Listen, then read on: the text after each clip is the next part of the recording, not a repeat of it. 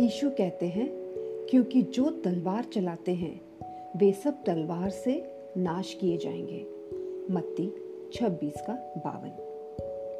ऐसा बहुत कम देखने को मिलता है कि कोई अपराधी व्यक्ति किसी प्राकृतिक कारण से मरे। एक व्यक्ति जो हिंसक हो जाता है, इस कोशिश में कि वो जो कुछ चाहता है वो पाए, पर देर सवेर उसके साथ भी वही सुलूक या व्यवहार होता है जो वो हिंसक प्रकृति में होकर करता है। हालाँकि, हिंसक व्यक्ति एक पल के लिए तो समृद्ध हो जाता है, परंतु जब तक वो पछताता नहीं, तब तक वो इस जीवन में या आने वाले जीवन में हिंसा का शिकार होता रहता है। शारीरिक हिंसा परमेश्वर के लोगों के लिए शोभा नहीं देता। ईशु की तरह हमें भी शांति कायम करने का बुलाहट है।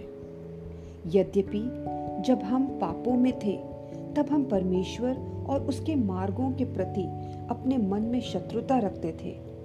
फिर भी परमेश्वर के स्वर्गदूतों ने हमें नष्ट नहीं किया, लेकिन परमेश्वर ने यीशु को इस संसार में भेजने के लिए चुना।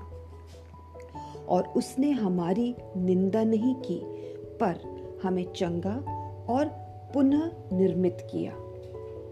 यहाँ तक कि जब यीशु के साथ विश्वासघात किया गया और उसे गिरफ़्तार किया गया, अर्थात बंदी बनाया गया तो उसने तलवार से अपना बचाव करने को नहीं चुना, बल्कि उस व्यक्ति को चंगा किया जो उसे नुकसान पहुंचाना चाहता था। इसलिए यह स्वभाव हम में भी हो जो यीशु मसीह में था।